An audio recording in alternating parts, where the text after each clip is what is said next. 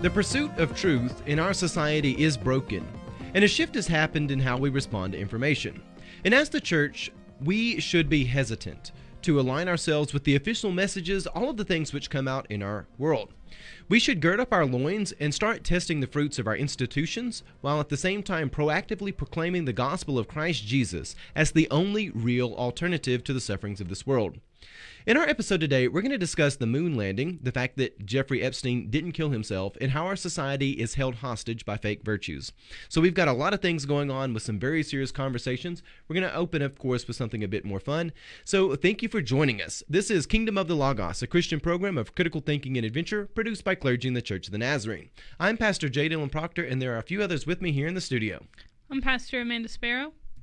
And I'm Pastor Mike Proctor. And Pastor Mike, would you go ahead and open up in prayer for us? Absolutely. Let us go to the Lord in prayer. Almighty God, we thank you for the opportunity, Lord, to uh, gather together. And even those who are streaming and watching, uh, Lord, they are gathered together in this discussion. And Lord, just pray for your spirit to rest upon each and every one of us to give us uh, wisdom and insight, Lord, and to promote unity. We also pray, Heavenly Father, for truth and uh, to be revealed. We pray for each and every uh, viewer today that they may receive uh, a blessing from you uh, in the sense that they are drawn closer to you and that they experience in uh, the, the, love and grace and comfort that you have in, in uh, as, as our God. So, dear Lord, bless this time we have. In Christ's name we pray. Amen. Amen. So we're going to be discussing the moon landing in our B segment, so we'll get there in a, in a moment. We're going to be talking about Jeffrey Epstein and what I believe is a huge shift in our culture. In our society, we have a shift in how we engage the truth. We're going to be talking about that in our middle segment. For our Bible study, which is there at the end, we're going to discuss the biblical response to trees that do not bear fruit, specifically the fact that there is actual done by the fake virtues and meaningless slogans that are everywhere in our world. We're forced to go along with them, but they're ultimately destructive, even though they portray themselves to be either good or at least neutral. But before we get into those serious conversations, we're going to have some time with joy in God's creation. Isn't that always a good thing to do? Have joy in God's Amen. creation? Amen. Yeah, it is. And we're going to get into that by going to Unholiness Today. For all of you out there that are your Nazarenes, you pull out your Holiness Today magazine. Today, we're getting into Unholiness Today. And we're going to begin with Boogie Woogie for Cats.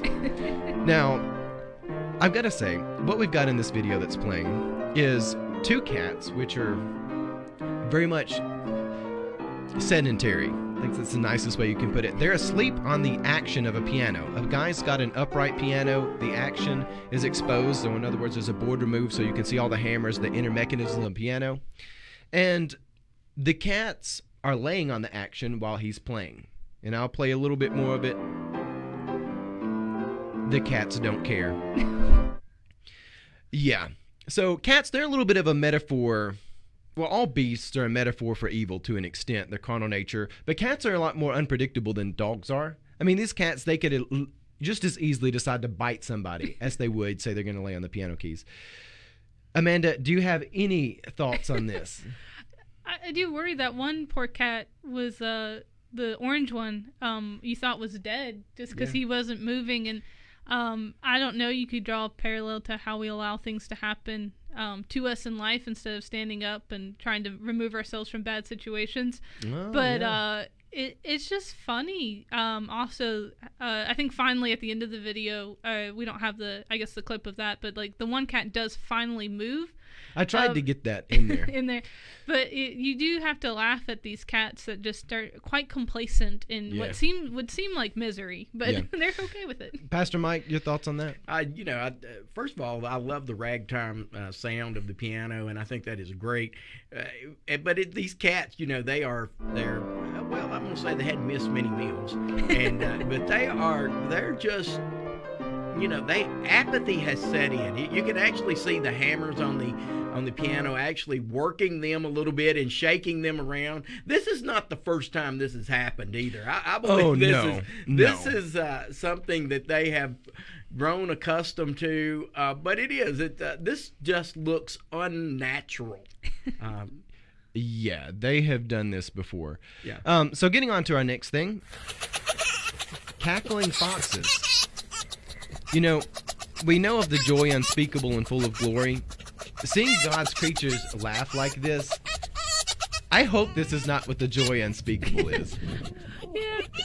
Yeah, I hope so too. or hope that it's not. I don't know what joke these foxes have heard or what they're telling one another, but they're just laughing it up.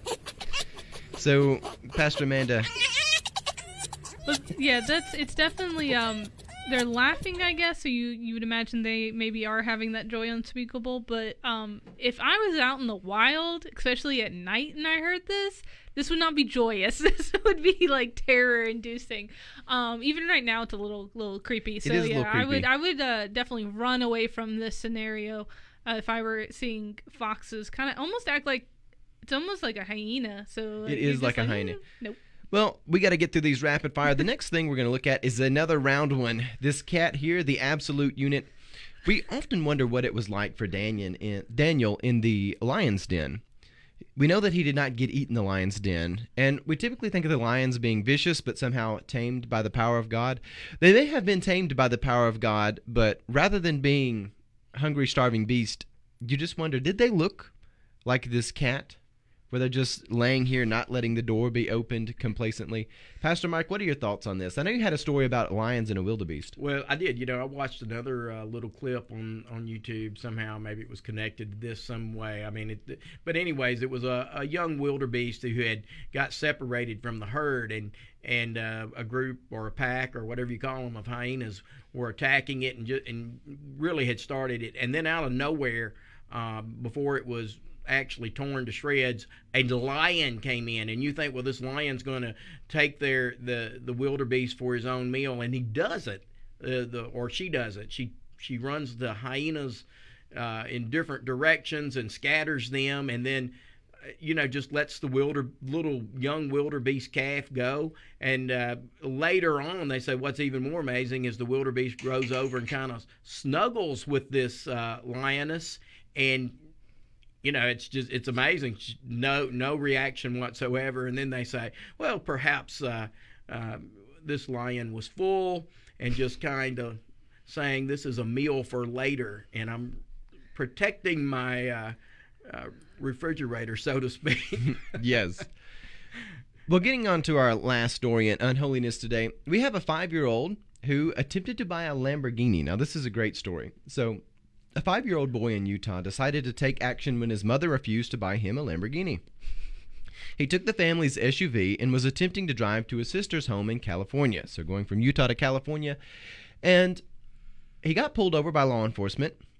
And what's fascinating about this is the law enforcement officer that pulled him over, he said, I hit my siren and the car immediately pulled over to the left. I approached the vehicle expecting to find somebody who needed an ambulance or paramedics, which is also interesting that he didn't assume it was a drunk driver, um, but he thought it was somebody that needed to go to the hospital.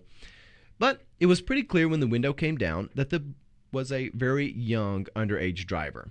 Evidently, the boy thought his sister would help him find a dealer where he would offer up his life savings of $3 and the officer he called the boy's parents who came and collected him and the car so amanda your thoughts on this Well, I think um, it's great. This little boy, um, at least he knew to pull off to the side um, when he saw the police, because things could have gotten, I, I guess, very badly if the police didn't know it was a, you know, a little kid driving and thought it maybe was someone stealing the car or trying to run off from p- the police. So at least the, the, the boy decided to pull off to the side so the situation could be handled very carefully and, Yeah. and safely for everyone involved. But it- it is funny um, also that this little kid's like, oh, mom won't give me a Lamborghini. I'll go get one for three dollars, as if that was the You the, know- the thing that was going to hinder it. at least he had aspirations you can't accuse him of being the, the servant the slave that buries the talent he's got aspirations for those three dollars you got to give him that and has ins- not only has he has aspirations but he is inspiring other five year olds all over the world yes uh, Got to make sure that car is locked. Yep. yep But you know, Oh. there there is a saying that goes, uh, an old saying says, "What we do in our in moderation, our children do in excess." And so I think there's actually a wonderful story here that this child has watched it, uh, his parents drive or someone drive or watched it on TV or something enough that he can actually start a vehicle and drive it Yeah. uh, to the point that, and and maybe this is. Uh, what we do in moderation, our children do in excess. But uh, he even knew that when the when the siren lights came on to pull over and so I don't know if he had witnessed that before or not. But and to that point, at least the police they handled this maturely. They did. Yeah. They they basically just called the kid's parents. They let the parents come pick him up. They didn't do some overreaction. And thank God no one was hurt. Yeah, or, they yeah, they didn't. It was great. They didn't respond to this absurdly. So that that's cool. But I think it's key to understand though that whatever we're doing in life, someone is observing that, and that we are ch- teaching our children in every action that we take. And, sure. and you know, you see see this young child actually, so to some degree of success, yeah. uh, taking an adventure to purchase a Lamborghini. Yep. Well, we'll be back with our big conversation on the moon landing and a shift that has happened in society. So, thank you for joining us, and we'll be back here in a moment.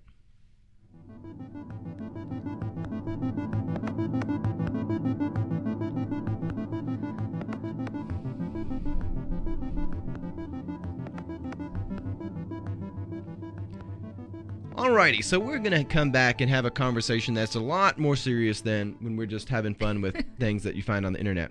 So a big shift has happened in our culture, and I've got a, a theory and proposition that I just want to posit to you all and have out there clear for the whole world to see. Kind of staking my flag right now, like the flag that was staked there on the moon. We have had a shift in our culture.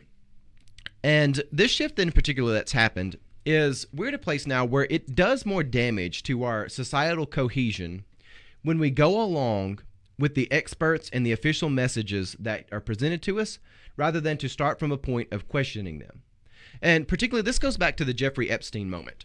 Um, when Jeffrey Epstein didn't kill himself, we were presented out in broad daylight with the story with a man who was the world's most notorious pedophile who had already been convicted. He was about to depose and give names of people in media outlets and Hollywood politicians, give out their names in a public deposition. And I guess he was going to do that in a deposition. So it's going into the public records, I should say. So it's not like a big press conference or something, but he's he's doing this where it'll be officially known. And we're told to believe that he he killed himself through the means of being on suicide watch and even if you're not an expert, you know that Suicide Watch, you know, that generally last two weeks, he was taken off of that prematurely. There were no other inmates in the cell with him or any inmates around, no one to hear him. He had things in the jail cell he shouldn't have had. The cameras all were suspiciously not working around where he was at. The guards were asleep. And when they found his body that was dead, the coroner that actually saw the body said this was murder by strangulation. And the only one that said it was suicide was a coroner that didn't even see the body because his neck was broken in ways that's not possible by hanging in a jail cell because the force of gravity won't break those bones. You've got to either be dropped from like a very high up tree through strangulation and got the wrong length rope to do that to you, or have somebody crush your neck with your hands. But the public uh, story is that all of these things just coincidentally happened and he killed himself. And it's obviously a complete sham. It's probably one of the biggest lies that we've had thrown out in the, the public. And it's it's pretty clear that you're a conspiracy theorist if you believe the official story. And this doesn't happen overnight. And the way that our culture has responded to the coronavirus, which is a real virus, but there's also been a lot of very suspicious things done in response to the coronavirus that don't make sense, things that don't add up, policies and responses that that are not rational, and they brand you as being raving or crazy if you you question them. But the truth is, is a lot of these people, whether it be the CDC, the World Health Organization, they have lined up with China, who is a creative access country, not because it's easy to preach the gospel there. Um, they've lined up one way and then things have gone a different direction, so they flip flopped in the wind. And the truth is, is our large institutions in the world have gotten to a point where it does damage to go along with just whatever the experts say. And we're going to get into the moon landing in a second, but I want to stake my flag before we get to that conversation. We're going to frame all this around the moon landing.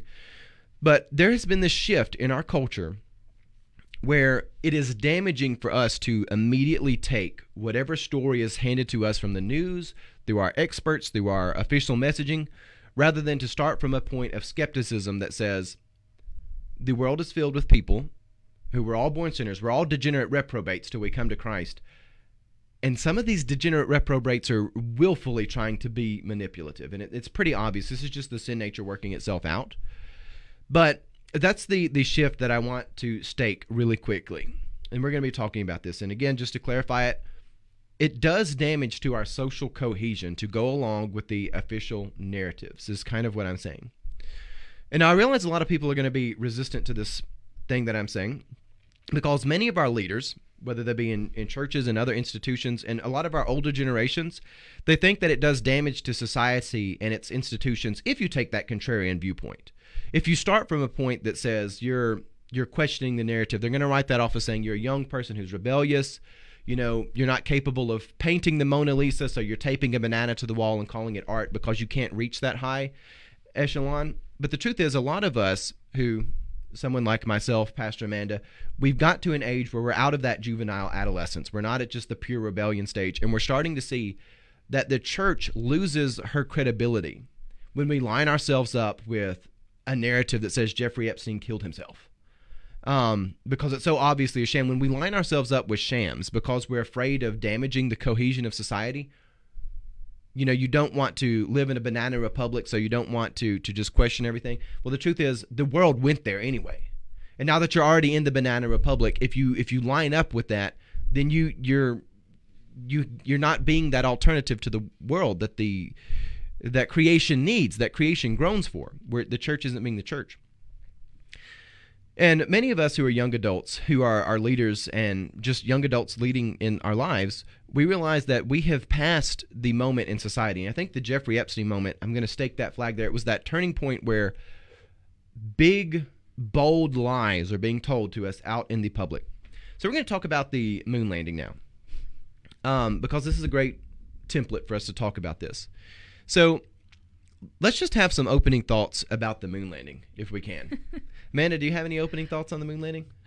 Uh, no, not really. I just, um, I, I mean, I find it funny. I know it is a big conspiracy about what we did, and there's a lot of room in this discussion of where people might find themselves in it, um, as far as if we did or if we didn't. Um, and I, I don't know.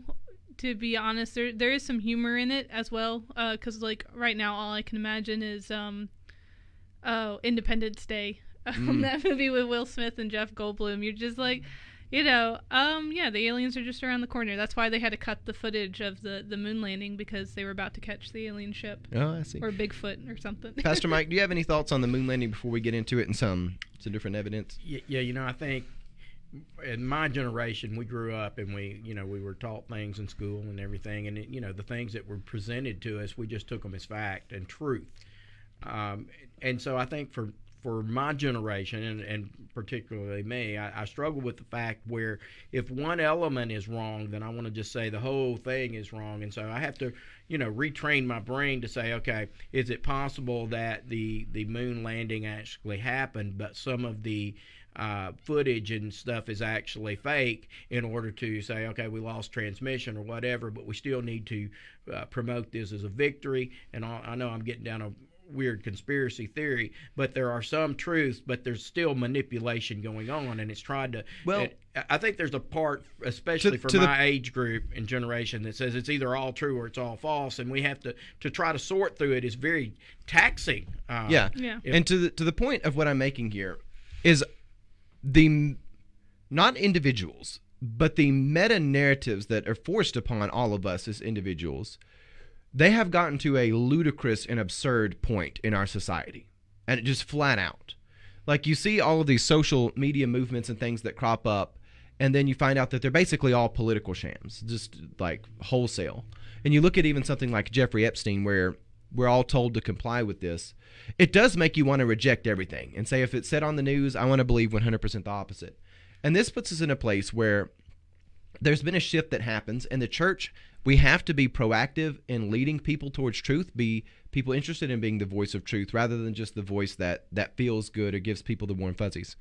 Um, so are y'all ready to get into some yeah. of these pictures and talk about them yeah. Did you have something you wanted to say? Yeah i was just going to say you know like uh, back reaching back to the jeffrey epstein case you know and and I think a, a lot of this manipulation and and it deals with this whole idea of we got to you know this is the narrative. And for someone out there, and I'm sure there were several that said, you know, if you uh, you know depose this list, this black list of people that you're supposedly going to to do, then you're you're writing your death sentence. Now um, in other words, they could they could twist that and say that's just part of the narrative. He committed suicide, but the truth is, we the definitions change, and oh, yeah. obviously this is some form of murder. Uh, just looking at the actual uh, verifiable um, evidence that is that has been made to the public, and so all of a sudden, opinions and narratives become part of the manipulation for someone's idea of a, a certain ideology, and often that is so much tied with power and authority and, and abuse of authority. Sure. So, for a while, I've been saying that truth is unattainable in our culture, and we've got something I want to talk about the moon landing. Which, with the moon landing, you know, the truth is unattainable for us. None of us are able to go and get up on the moon and find out if there's evidence of what happened. Uh, actually, close to 50 years ago now. Um. Yeah, um, yeah. Yeah, we're we're here in 2020, so well, we're. I was trying like to think. My 51. mom was born. Oh no, it wasn't the moon landing. It was when um Glenn circumnavigated there. So I guess that was afterwards. Never mind. Okay. Well, so these pictures have been brought up that show a particular piece of landscape in Hawaii that look almost identical to the footage that is there in the moon. So I, have pulled this up where we can see it. Um, I've got a couple of different versions of it, and I've tried to put them together where you can see them. It almost looks like the picture from the moon is a mirrored version of the the landscape from Hawaii. I mean, you get the basic same geography, the topography is basically the same. And a lot of people have looked at this and they say, okay, so this is pretty hard evidence that they filmed this here. And beyond this, we have known that some of the footage from the moon landing was damaged and and then kind of reconstructed. I know that there was some promotional stuff that they put out where it's it's actually one of the training videos they had before they left, where it's just the guy mirrored and they make it look like he's in space when he really wasn't. And a lot of people they look at this and they say, okay, so we know that some of the footage, like the promotional video taken from the training exercise and then plastered just saying it's in space, they know that was a fake piece of footage that was put together. They've taken that and they said, well, wholesale, this must mean that the moon landing didn't happen. Which is not unreasonable. I mean, it's, it's kind of like when people they're in a relationship and they find out that their boyfriend or girlfriend cheated on them. And so they kind of get utterly depressed because it's like your ability to perceive the world just collapsed. You couldn't even tell how the person that you're closest to was living their life. So therefore maybe you are that's why you see a lot of times people get in fights and they say well you think i'm stupid. I must be the dumbest person ever. They have this sort of reaction to it which boils down to my ability to perceive the world just collapsed. With the moon landing when you find out that some of the footage was faked, or you find credible landscapes on Earth where they could have filmed this, you you start to have that same breakdown where you say, well, maybe my ability to perceive truth is so utterly gone that it is all fake. The whole moon landing never happened, and it's it's a logical stance to take. But I'm kind of positing this that says me personally, the the man over here running the the computer, um, I'm willing to believe that we did go to the moon and that for some reason, I mean, you've never been to the moon. You don't know what it's going to be like to, to take pictures. I mean, we're in a studio. We know what the variables are in here, and it still takes like 30 minutes to get the cameras going. Um, they had to re- either redo some of the footage or they just weren't able to make the footage. Maybe it got damaged in radiation. I'm willing to believe that it is possible that you went to the moon and then also had to make the footage separately. I mean, when I preach sermons on Sunday, I oftentimes do them here in the studio because it is an absolute train wreck to try to run streaming software, to have somebody work a camera, a microphone in the sanctuary while I'm preaching. And you all run into this. Like it's it's almost impossible to do those live at the same time. Like you've got to do it a day in advance um, or something like that. Either. So, what are y'all's thoughts on this whole concept of the moon and how it does break people's trust overall in our institutions when they see something that's an obvious sham, and it does take us to the point of total rejection? Um, it, just thoughts on that. Yeah, I think I, I mean it makes sense and we can kind of parse out but also playing off what pastor mike said earlier we have to be able to kind of differentiate and sort out the material and not go 100% all of it's trustworthy or all of it's fake. Um, you know, there aren't alien. Well, we don't know, but there probably aren't aliens hiding behind the moon to come and attack us.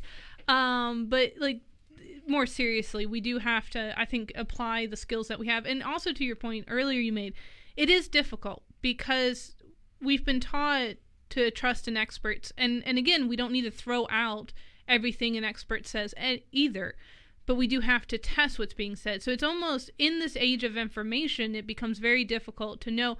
You know, you see something on Facebook, odds are it's probably false. Um, you know, or if you see something, I know growing up as a kid in Wikipedia, really more like a teenager, Wikipedia was so new, and they're like, don't trust Wikipedia. Like there were certain things we could go for sure. If it's on the site, we know it's false, move on. But as information comes out more and more freely, not only are we having better access to the truth, we're having more access to, to falsehoods or partial truths or partial lies.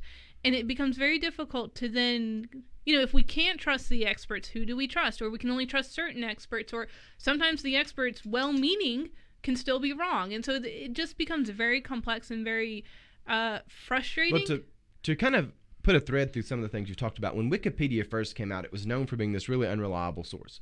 That's kind of changed a little bit in recent yeah. years. And to the point that you made there, what we've seen happen is when Wikipedia first came out, like a lot of the experts were still more objective than they are now.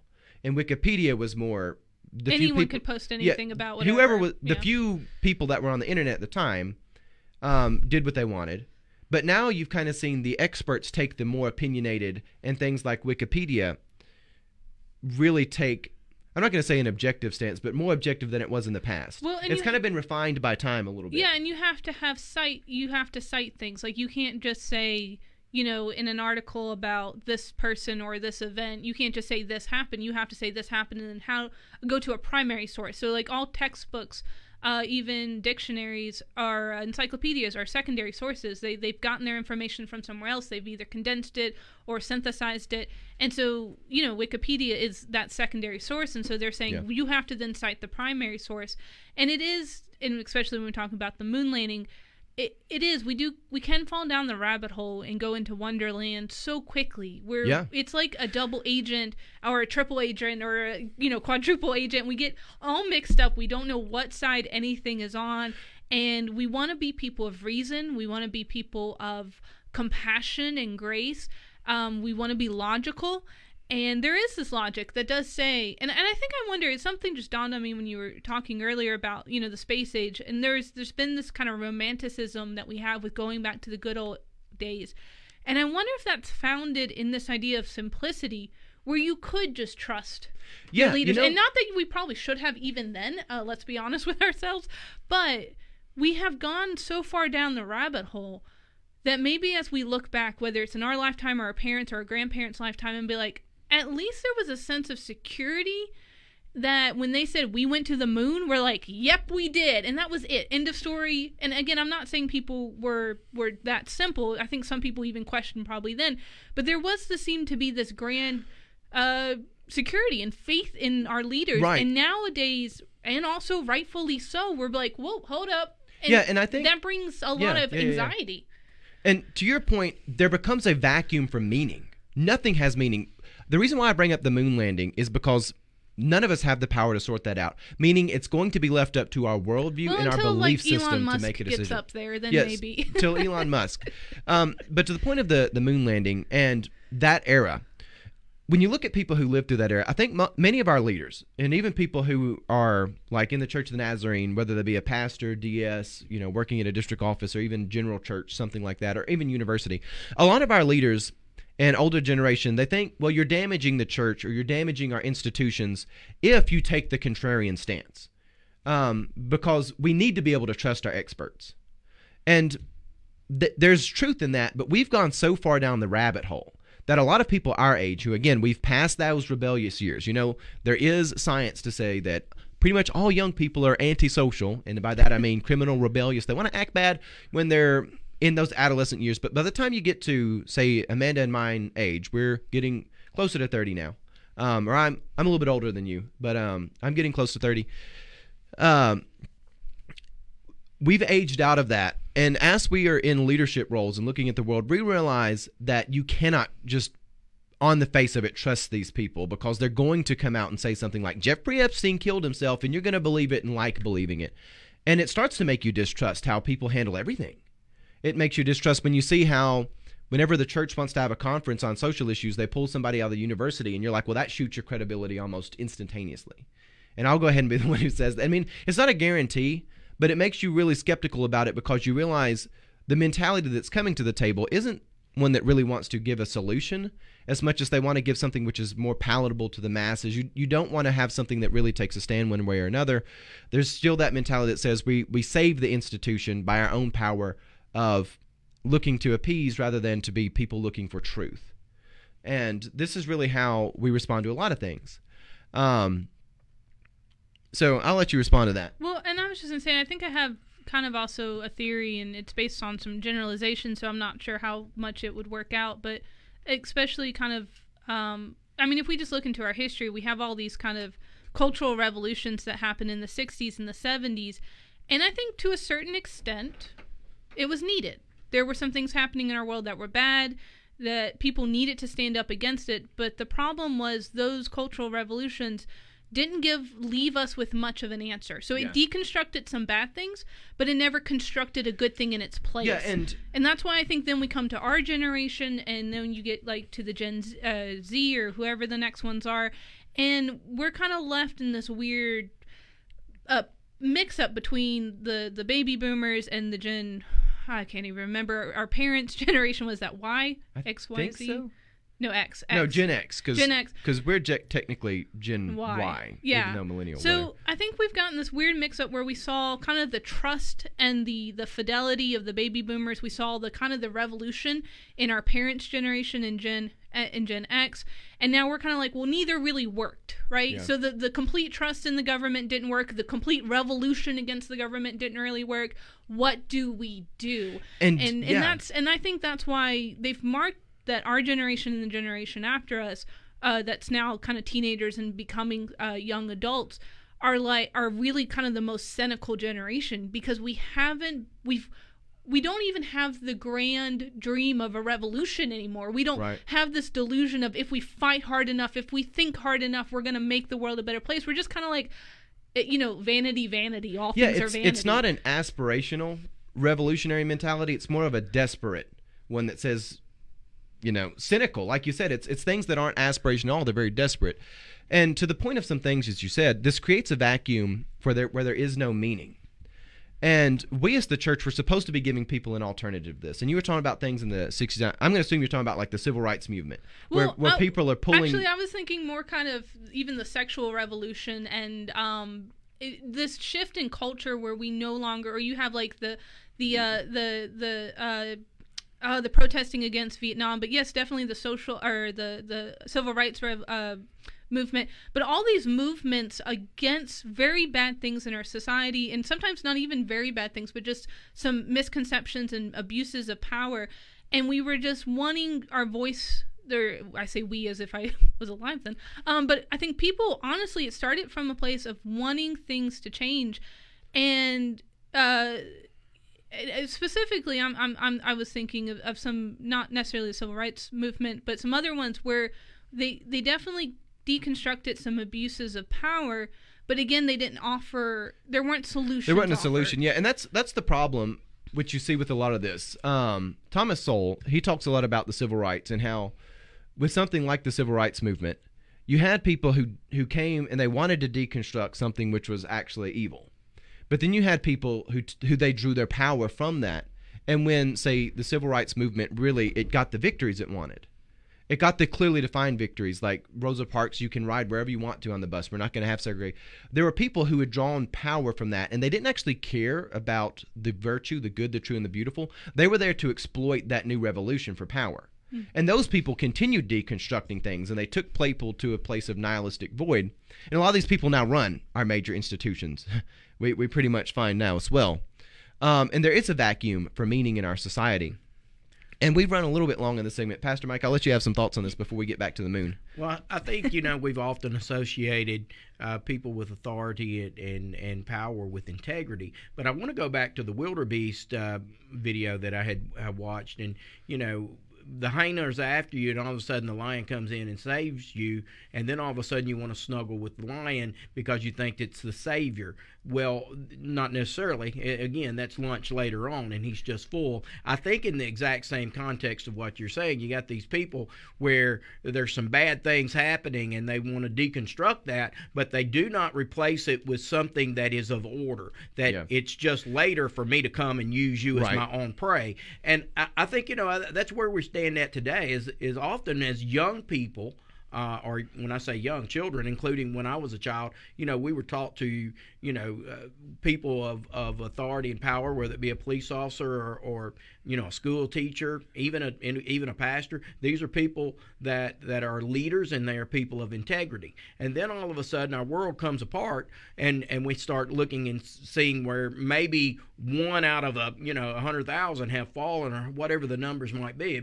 But it, it gets a lot of attention, and you know we we find ourselves struggling. Yeah, when you see something like a police officer, well, just when our integ- when integrity falls, trust falls. Yes, absolutely. So just kind of wrapping all this up and getting back to the moon. I was going to go off on a on a on a tangent, but I'll I'll save that for final thoughts. Um, incentive to say to the end of the program. So one of the things with the moon landing, I had never been skeptical of the moon landing till about the time of the Jeffrey Epstein stuff. yeah. And and really, which where we live at now in the world, after seeing such a bold lie be thrown out there. It, it, it does give me cause to be skeptical. And that brings us to the point of you don't want to throw the baby out with the bathwater, but you need a way of navigating this. And Amanda mentioned it earlier, and I want to get back to that. We have to be willing to test stuff hmm. and not be afraid to test stuff out in the open, out in the hmm. public. Like a lot of times in the church, we're, we're skeptical. Like if a pastor commits a crime, um, like a, a, violent crime, like a sexually violent crime or something like that, a lot of times those want to be handled behind the scenes. I think it would actually do more for our credibility if you bring that stuff out in the uh, public. Like, take people out and put them in the stocks and say mercy triumphs over judgment, but we're making a public excommunication where we're drawing the line here. Where we're saying this is not biblical Christ like behavior. We're making sure that people know that. I think that would do more for our credibility than trying to sweep things under the rug. My, my thought. Yeah, I, I mean, I think obviously every situation needs to be handled with care. Um, and for protecting ex, you know uh, extended people within any, any, situation but yes i think we do hurt ourselves and not just our credibility but our our faith yeah. when bad things because bad things do happen um you know just because there's one pastor one bad you know whatever person in le- leadership doesn't mean all leadership is oh, bad no not and i all. think it's quite we oversimplify and I, we assume the worst or that people are, are you know dumb if we say well if we point out that one person did this bad thing then they're just going to assume everyone's bad. Yeah. And that's not the case. And you know also what we do is when we hide these things and we try not to deal with them out in the open we almost are permitting them to continue to happen yeah because yeah. we're saying it's not really that bad. It's and so not a publicly accountable thing. Right. And yeah. so there has to be um there has to be a stance. And again we have to be wise in how and who needs you know how we we articulate things. But for us to deny that evil happens is is to permit evil to continue to happen. And again yes we do need to test things. So just because some you know and this is why our, our judicial system is based on the concept of innocent before proven guilty um, but at the same time, just because you're innocent until proven guilty doesn't mean that there's not a trial, that there's not yeah. investigation sure. done. Yeah. And so that's, I think we need to apply that theory to a lot of things in our lives is, you know, hope for the best, but plan for the worst. Like we yeah. need to do that even Which some... is, is a very biblical mentality that says you're here on this side of, of Eden. And I know I use that phrase a lot, but the scriptures tell us you're going to have dark valleys, mm-hmm. but you need the rod and staff of God to give you comfort. Jesus tells us you're going to have people who hate you for my name's sake. They're going to persecute you. There'll be people who will kill you, but don't fear those who will touch the body, but fear that which can damn the soul in hell. I mean, fear, fear him who can do that. So, um, just wrapping up this conversation, that is my stake. With the Jeffrey Epstein moment, and this coronavirus has exploited this, but I think it really happened in the Jeffrey Epstein moment where it makes you look like a fool if you go along with whatever the expert official narrative is because for many people in our world it's it's obviously a sham and when you want to question it you're not doing it because you hate our institutions, because you hate our culture, because you hate all the people around you. You're doing it because you love them and you want them to grow. It's like disciplining a child. We want to see things grow. We love it. Even when I hold these criticisms with the church, it's because I love the church. It's because we love them. We know we're all capable of doing more than than what we are. We want to be aspirational as people. Um, and we want to be sincere and we want to actually offer up the world an alternative. So, my final thought on this, and then I'll let y'all kind of respond to that, is for a while, I've been saying that in our current culture, truth is unattainable. I want to make a modification to that because, again, I can I can confess when I think when I'm when I I think things through and I realize that I'm I'm wrong when when the Holy Spirit has convicted me and I've I've read through Scripture, and I've been doing kind of a personal Bible study on the times throughout Scripture where you find the the concept of eyes to see and ears to hear, and I realized that truth is attainable in our world. I was wrong when I said truth is unattainable in our modern world. And the adjustment I want to make on this is that truth is unattainable through mainstream messaging. But as individuals go, we as individuals, we still can attain truth and have it in our life. Truth may be unattainable through mainstream messaging because they're all held hostage by fake virtues and narrative casting, but truth is something which we can all pursue. In the mainstream big picture stuff, a lot of times it's bifurcated and it's an exercise in tribalism, but truth is still attainable on the individual level. Where we as individuals, if we have accepted the saving and sanctifying grace of God that gives us eyes to see and ears to hear, Again, this isn't about arguing about bias or what credentials some expert has, but if you have the eyes to see and ears to hear that God has given you, people can then see truth that others won't. And that boils all of this down to say we need revival. When John Harper is preaching on the Titanic, know Christ Jesus and be saved, that's basically the only antidote to where our culture's at. We've gone so far down that rabbit hole of no meaning that the only antidote we have is know Christ Jesus and be saved. And without that, our society is increasingly going to a rabbit hole where there is no return. And I'll let y'all respond to that before we get to our Bible study. That's well, Mike? I'd just like to say, you know, I think I think you're exactly right that, you know, uh, to know Christ Jesus and be saved he is that uh, you know ultimate justice, ultimate beauty that has been lost when all of a sudden manipulation and integrity falls. And and you, what's even worse than that is there's no accountability. And so when this all comes about, our hope is found in Christ Jesus. And there is a heaven, there is a hell. And that hell is an accountability. And for those victims who have been uh, abused or whatever, nothing can be swept under the rug from God. He is a just and righteous God. So uh, for me, I, I, I find that, yes, Christ Jesus is our hope. Yeah, amen. Amanda, any final thoughts on this conversation? Well, I've said a lot, so I don't know what else I can say, but I mean, I, I just it I think we all need to give ourselves and others enough grace to say it's very complex. And sometimes we try our hardest to figure out um, not truth in the ultimate sense, but sometimes the facts of different situations are going on. Uh, and sometimes we, we mess up. Sometimes yep. we trust in the wrong source. And again, not the ultimate source, but I mean, maybe we trusted the wrong news source or we yep. trusted the wrong uh, health organization or whatever it was. Uh, but so we need grace in those situations, but that doesn't excuse us from not trying to figure things out. And, and that is investigating as much as we can. That's the biblical worldview wrapped up in a nutshell. We're to be a people defined by grace and forgiveness, but also to be serious enough to say that doesn't mean we continue down that path. Right. Um, so yeah. Well, thank you all for this. We're going to come back with a Bible study. We do hope you have enjoyed this. Um, this has been a great conversation so far. So we'll be back here in a second.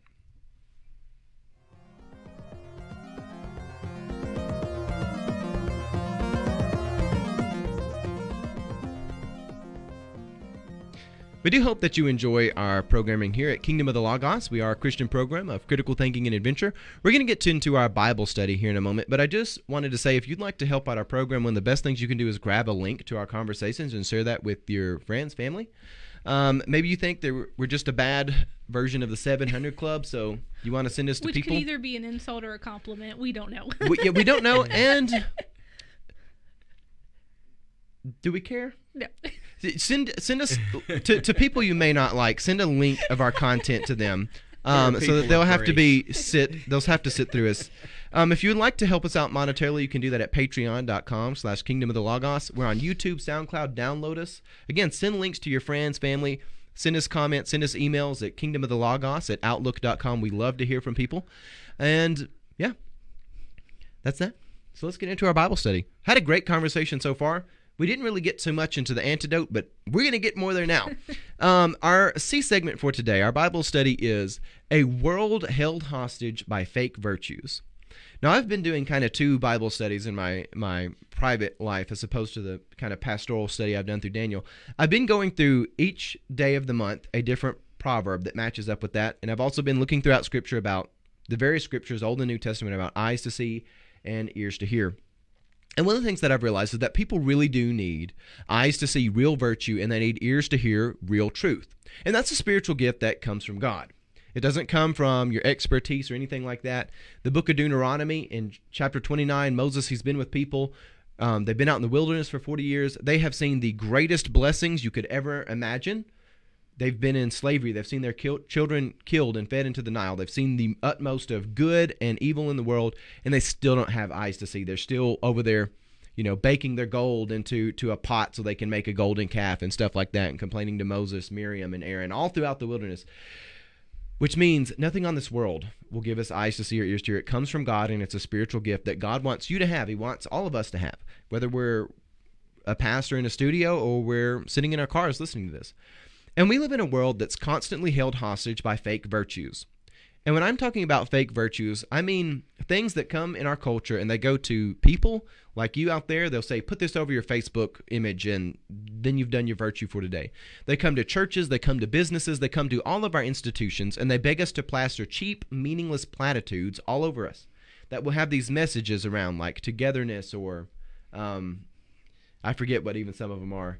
Um, Amanda said it today. Oh, like, we're all in this together. Yeah, we're all in this together. It, something like that. And it gets even more insulting when it's like, did you have you seen the picture? And I don't know, maybe it's a fake picture where like all these rich people get their yachts together oh, to spell yeah. out we're in this together. Like you're like, no. yeah, when when the Hollywood people put their yachts together and say we're in this together, there's there's one meme that floats around where it's got this celebrity couple um and they're sitting in something and somebody posted up on it like i'm so poor i don't even know what they're in. Is it a plane? Is it a yacht? Is it a car? Like um but we're in a world that is constantly held hostage by fake virtues. And by that i mean messaging that is wrapped in cheap meaningless phrases like we're in this together. They sort of sound good they have nice fuzzy warm notions but no one really knows what they mean and no one's really against them because there's not a deeper purpose that you can find in it. Um, Amanda pointed out before the show that it's kind of like horoscopes. Hmm. Yeah, they're they're just vague enough that you can.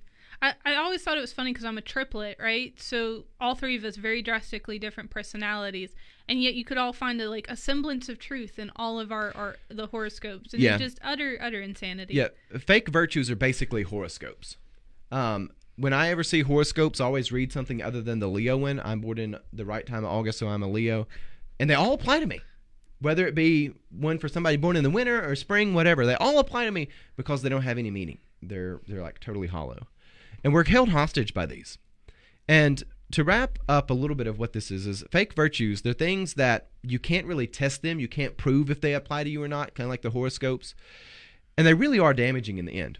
Um, and we're going to find out what the Bible says about these fake virtues because in the end it matters because it closes people's eyes to see real virtue and it closes their ears to hear real truth. It robs our world of the joy of holiness when the only virtue we allow into the public sphere isn't really virtue. It's some horoscope, cheap garbage. Um, it's garbage.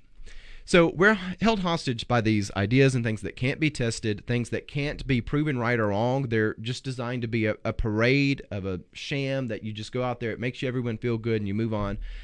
But it creates a crisis of meaning in our society, and it pushes people to a place where they start fabricating meaning in all sorts of petty things and you know what do i look like? What do i like? And it, it creates people in a kind of dystopia where they're creating destructive meanings that are self-destructive. It's really sad. And in our bible study today i want us to discuss how the scripture responds to these fake virtues and how we as the church we need to rise up and reject them. Because fake virtues the horoscope virtues they're like a tree that refuses to produce food. It, fruit. It never does anything good so let me share the C.S. Lewis quote with you, and then we'll get to the scripture. C.S. Lewis says, Courage is not simply one of the virtues, but it is the form of every virtue at its testing point. which means it is the highest point of reality. So he's saying courage is when you take a virtue and you start testing it and seeing if it's really there. But we live in an era that doesn't want to test virtues, and in fact, is very hostile to testing virtues. Our public discourse prefers words without meaning to serious conversation because serious conversation tends to make people mad. When you find when the serious word of God came and manifested in human form, they crucified him. Majority of people don't like the serious conversation. Um, but let's get to Proverbs 20. And I should say that because we're naturally sinful, so it's the sin nature that doesn't like that. So it's not like, are you out there in a majority or something like that? It's, it's about the sin nature doesn't like the serious conversation. So Proverbs 20:10 reads this: Differing weights and differing measures, the Lord detests them both. Then Proverbs 20, 23, it says, The Lord detests differing weights, and dishonest scales do not please him. And the King James says they're an abomination, just to throw that in there. Um, but this proverb, it's talking about the scales of justice. It's using this image. This notion that people, they come into a courtroom to have their deeds weighed out. But this applies far beyond the courtroom. It applies to our personal life, specifically how we act in the moral area. We should not walk around fooled by, uh, ruled by foolish, uneven weights. Moreover, we should not be refusing to weigh the world and refusing to apply godly wisdom. So, what are your thoughts on the scales of justice and how that relates to these fake virtues about the urge we have in our society to refuse to test them? Well, you know, I think there's, uh, you know, the when we talk about uh, the virtues of, you know, beauty, um, justice, especially, and of course, truth, that we live in a in a world where we, we are called to make decisions constantly.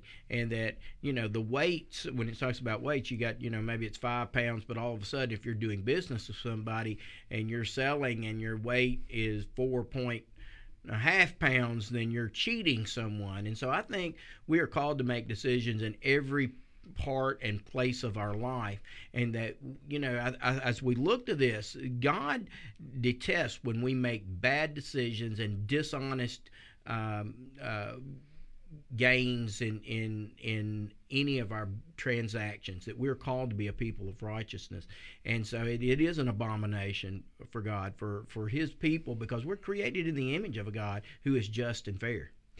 Uh, amanda do you have any thoughts on this? Well, I think, and also specifically as we're talking about kind of this analogy of, of dishonest scales, um, this is not like um, you know, they had a defective scale or they didn't realize, you know, it wasn't an accident. This was intentionally putting your finger on the scale to make it weigh more so you can get more money off of something or, you know, you were change you were um uh exasperating maybe the exchange rate if you were dealing internationally. Like this was v- intentionally messing up both the practice in the marketplace and then of course in the ju- in kind of the more judicial sense and this is what it's talking about. It, it's not this idea of like oh we messed up or there was a mistake or something happened.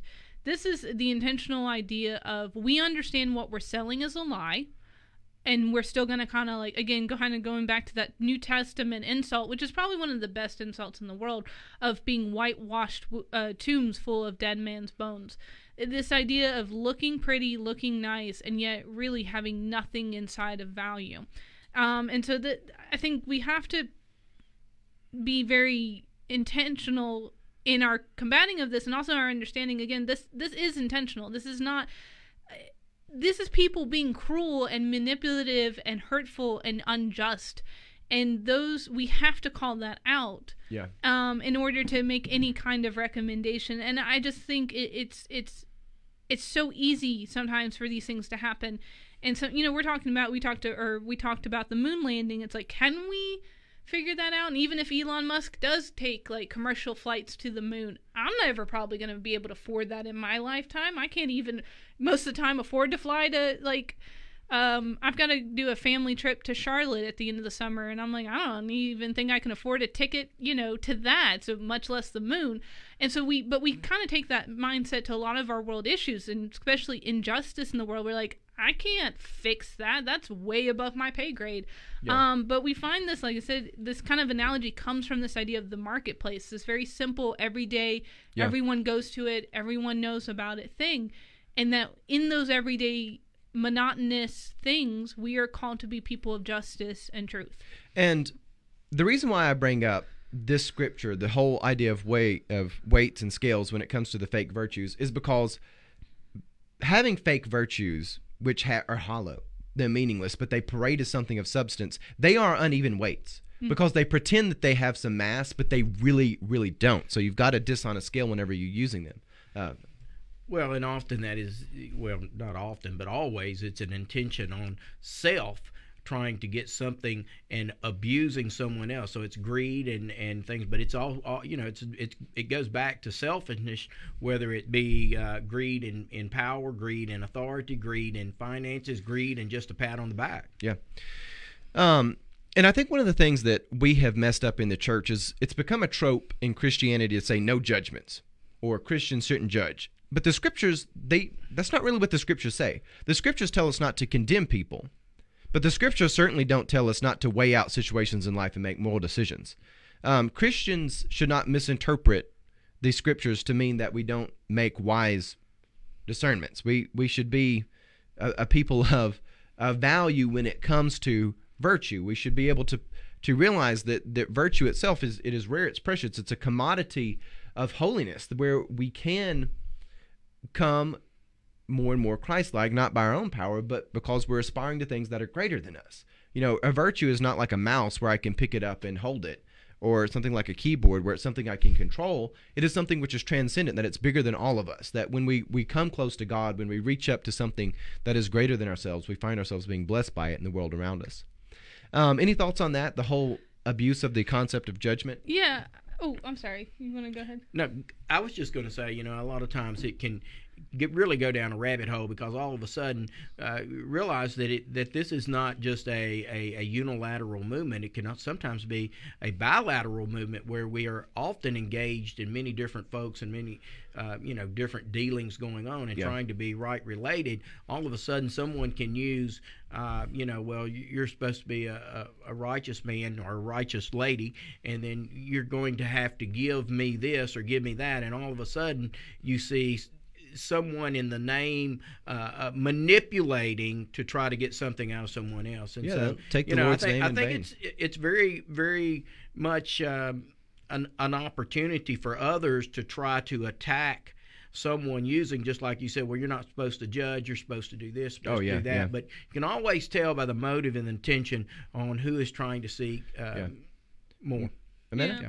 Well, and again, I think sometimes some of it, to give it the benefit of doubt, the language of "don't judge" is because the church in the past has kind of made some uh, mole molehills into mountains, and we have kind of staked our flag in things that really we didn't need to be staking our flag into. Um, and so we've kind of been saying, okay, don't judge the little things, or basically don't condemn the little things, is kind of what that uh, reaction was supposed to be, and it has over exaggerated. And I also find it funny who says "don't judge me." Now, sometimes, uh, again, sometimes people make mistakes or accidents, and they do something goofy, and like, "Hey, don't judge me." You're like, or, or you know, it's a guilty pleasure TV show you watch, and you're like, "Ah, don't judge me." Um, but then there's a more serious side of it, and generally, the person saying "don't judge me" is the person who knows they're doing something dumb or wrong or uh, potentially harmful to themselves or others. And I remember one time I was in college and we weren't doing anything bad. I think we were hanging around watching a movie and someone did something just kind of silly and stupid. And they were like, don't judge me. And then they hurt themselves. And I'm like, I'm going to judge you on that one because Yeah. you knew better and you did it anyway. And, And- so yeah. my response was basically, I'm going to judge you. Uh, don't be stupid. Like it's really quite yeah, it's simple. it's the idea in Greek you get kind of krino and kriso these different words for condemnation and then like the critical thinking. It's okay for us to have that critical thinking judgments that we make, and even with other people saying we're having discernment here. But we also have to be reminded that mercy triumphs over condemnation, over that sort of judgment, and we are to be an aspirational people that want to move up. So we've got to strike that balance. Yes. Moving into uh, Matthew, but we also have to have that accountability because when you don't have the accountability, the sin nature is always wanting advantage, it's always wanting to grow. Um, but let's go down to Matthew 21. Talk about some f- trees that don't produce fruit. So Matthew 21, 19 reads as follows And seeing a fig tree by the side of the road, he went and found it, nothing on it at all but leaves. And he said to it, May fruit never come from you again. And the fig tree withered at once. That's Jesus, of course, who curses the fig tree.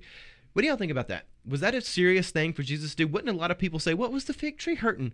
It Oh yeah, definitely. I think this story. Um, I'm trying to remember. I think we did Bible quizzing as kids on Matthew. Um, and I, this story always bothered me as a kid because I remember thinking like, what did the tree? Because I also I believe maybe in the verse before, maybe it's in a different Gospels account where it says like it wasn't time for there to be figs on the fig tree, and so you're like, what?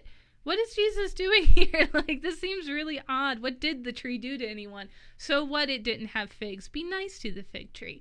Um, but you know, in understanding better the the real life parable that's taking place in front of the disciples, um, I think also in another verse it mentions that the tree was having leaves as if it was bearing uh, fruit, and yeah. so the tree was trying to again put on airs it was trying to pretend it was something it wasn't. It was that false weight, uh, that false scale.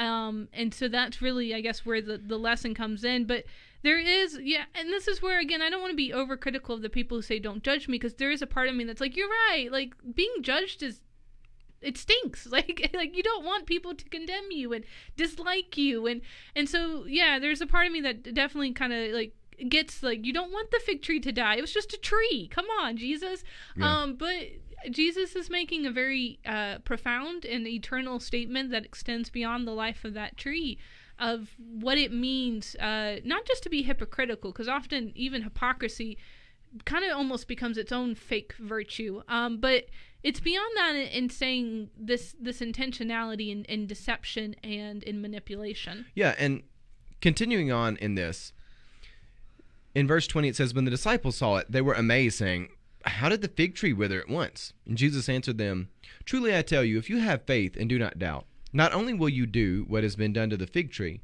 but even if you say to this mountain, Be lifted up and thrown into the sea, it will be done. Whatever you ask for in prayer with faith, you will receive. So, what I find fascinating about this, and you were talking about being con- kind of confused by this as a kid, I was too. But what we find with this is Jesus is calling his people to a faith that is active. It's a faith that produces actions. Again, you're not saved by works, but down the street, down the stream of having faith is there will be behaviors, there will be actions down the stream from that. And if you're not producing fruit like this tree,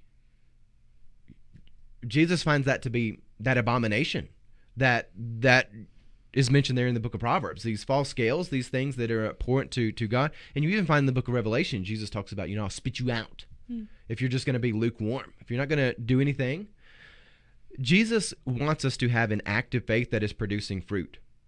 Um, so we're going to wrap up with that. Scripture tells us that it is an abomination to God things that don't produce fruit. So, kind of a solution to a lot of the conversations we've had together, wrapping all this together with a bow.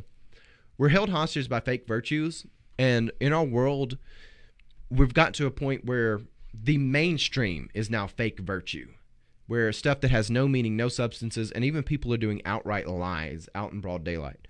So we ask the people of God, we need to be skeptical of that. We need to be willing to test things. And as C.S. Lewis describes courage as testing of the virtues, we need to be willing to proactively test the virtues and push back when the world demands that we play these games of uneven weights because they're games.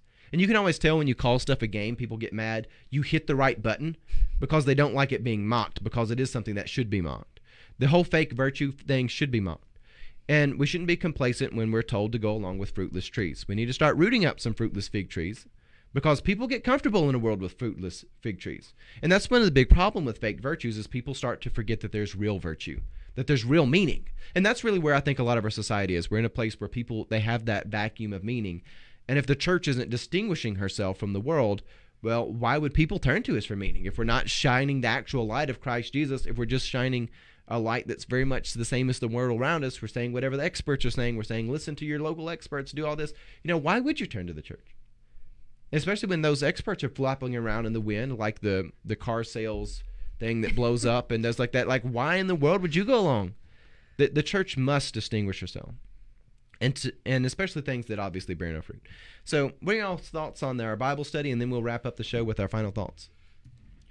Well, I think you know for sure that that you know the the bearing of fruit and the fig tree you know if we look at that as how the people of God we're called to not only bear fruit but we're also not called to rob and steal people's time so if you're not bearing fruit and just as uh, you know you say things that are you know fruitless empty uh, and we see this in a lot of the the things that we've looked at in the prior episodes and stuff. Uh, but you know, when we see this emptiness uh, used in the name of Jesus, it's not bearing fruit.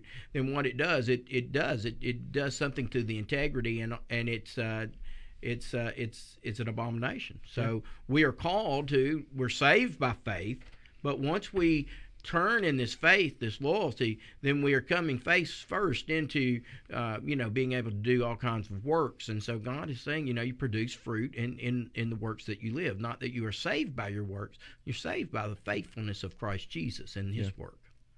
Matt, any final thoughts on that?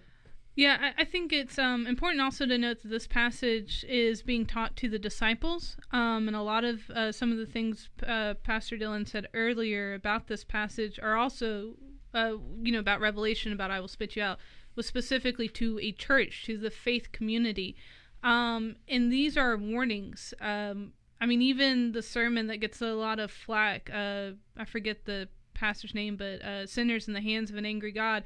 Uh, you know, being like roaches dangling over flames, um, or grasshoppers, or whatever analogy he uses.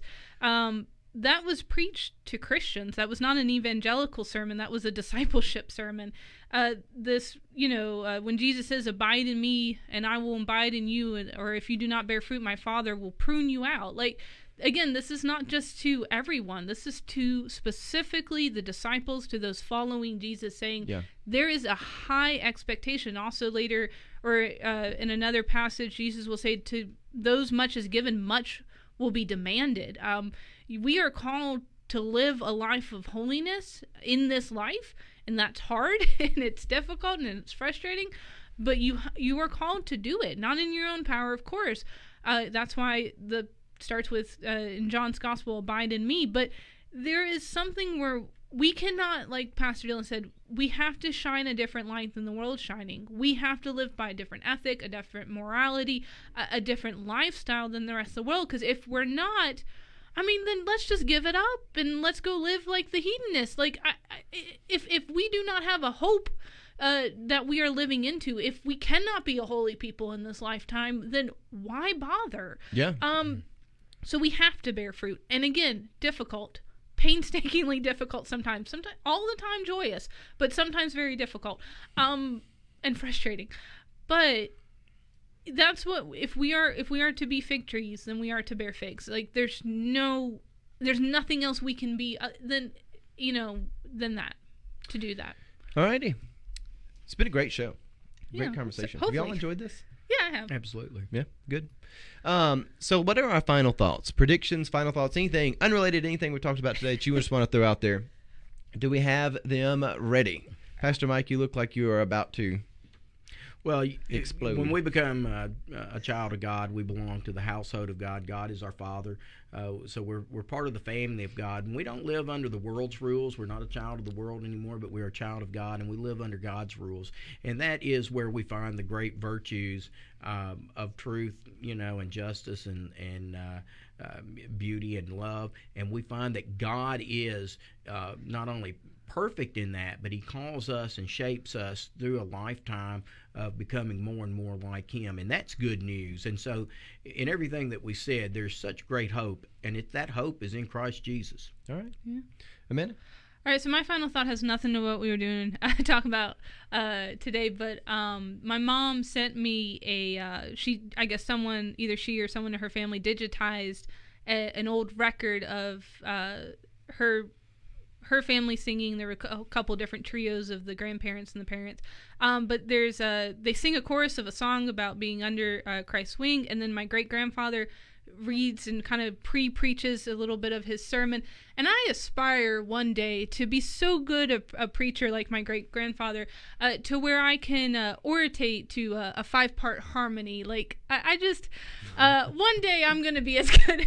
We, we're gonna have to get as that, clip on on the show because it's pretty Oh, yeah, it's great. It's great. and it, it, it is it is fantastic and camp meeting culture is a beast unto its own um, with all of its joys and sorrows but i just i You can need- only hope to be that good one day You need a tape recorder in your house where you've got that. So when the dystopian, when our society devolves even more to it's a dystopian, just you know, apocalyptic hellscape, somebody can come in your house Mm-hmm. and find that and press play and listen to it for a while with no context at all. But that's just the the clue they have of your life. You know, I think I think when I when I heard just a clip of it, there's such a great harmonizing going on of the of the singers, but also with with uh, uh, I guess your great grandfather. Yeah, great. Come, Yeah. yeah. your great grandfather coming in and and preaching with that. There is such a harmonizing that you you just feel the presence of the Spirit of God coming into that camp meeting, and and like I- like I said, that is beauty. That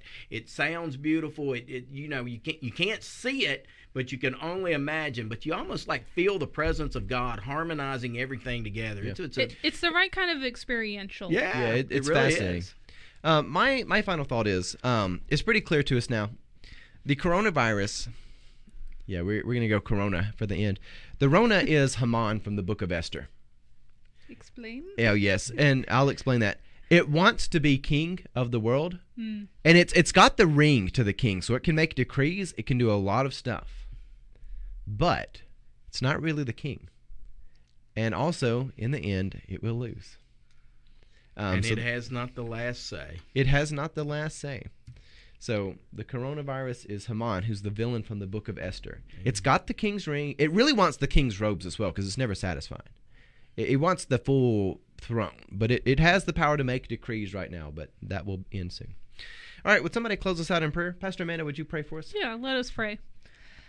Heavenly Father, again, we are grateful for your many blessings, for this blessing of time, of fellowship and community, uh, not just here with uh, these uh, in this room, but across time and space, uh, for those who are watching it far off and who will watch it in the future. Uh, your presence knows no bounds. So we are grateful for who you are, that you are King and ruler. Um, and even as we face these real difficulties in life, whether it be uh, the coronavirus or the political landscape or the misinformation that's out there, uh, reveal yourself to us. Reveal yourself to our leaders, reveal yourself um, to our pastors, reveal yourself to our congregations. Uh, may we draw closer to you and be made more and more into the image that you have created us to be. We ask these things in the name of the Father, Son, and the Holy Spirit. Amen. And with that, God love you and have a blessed day.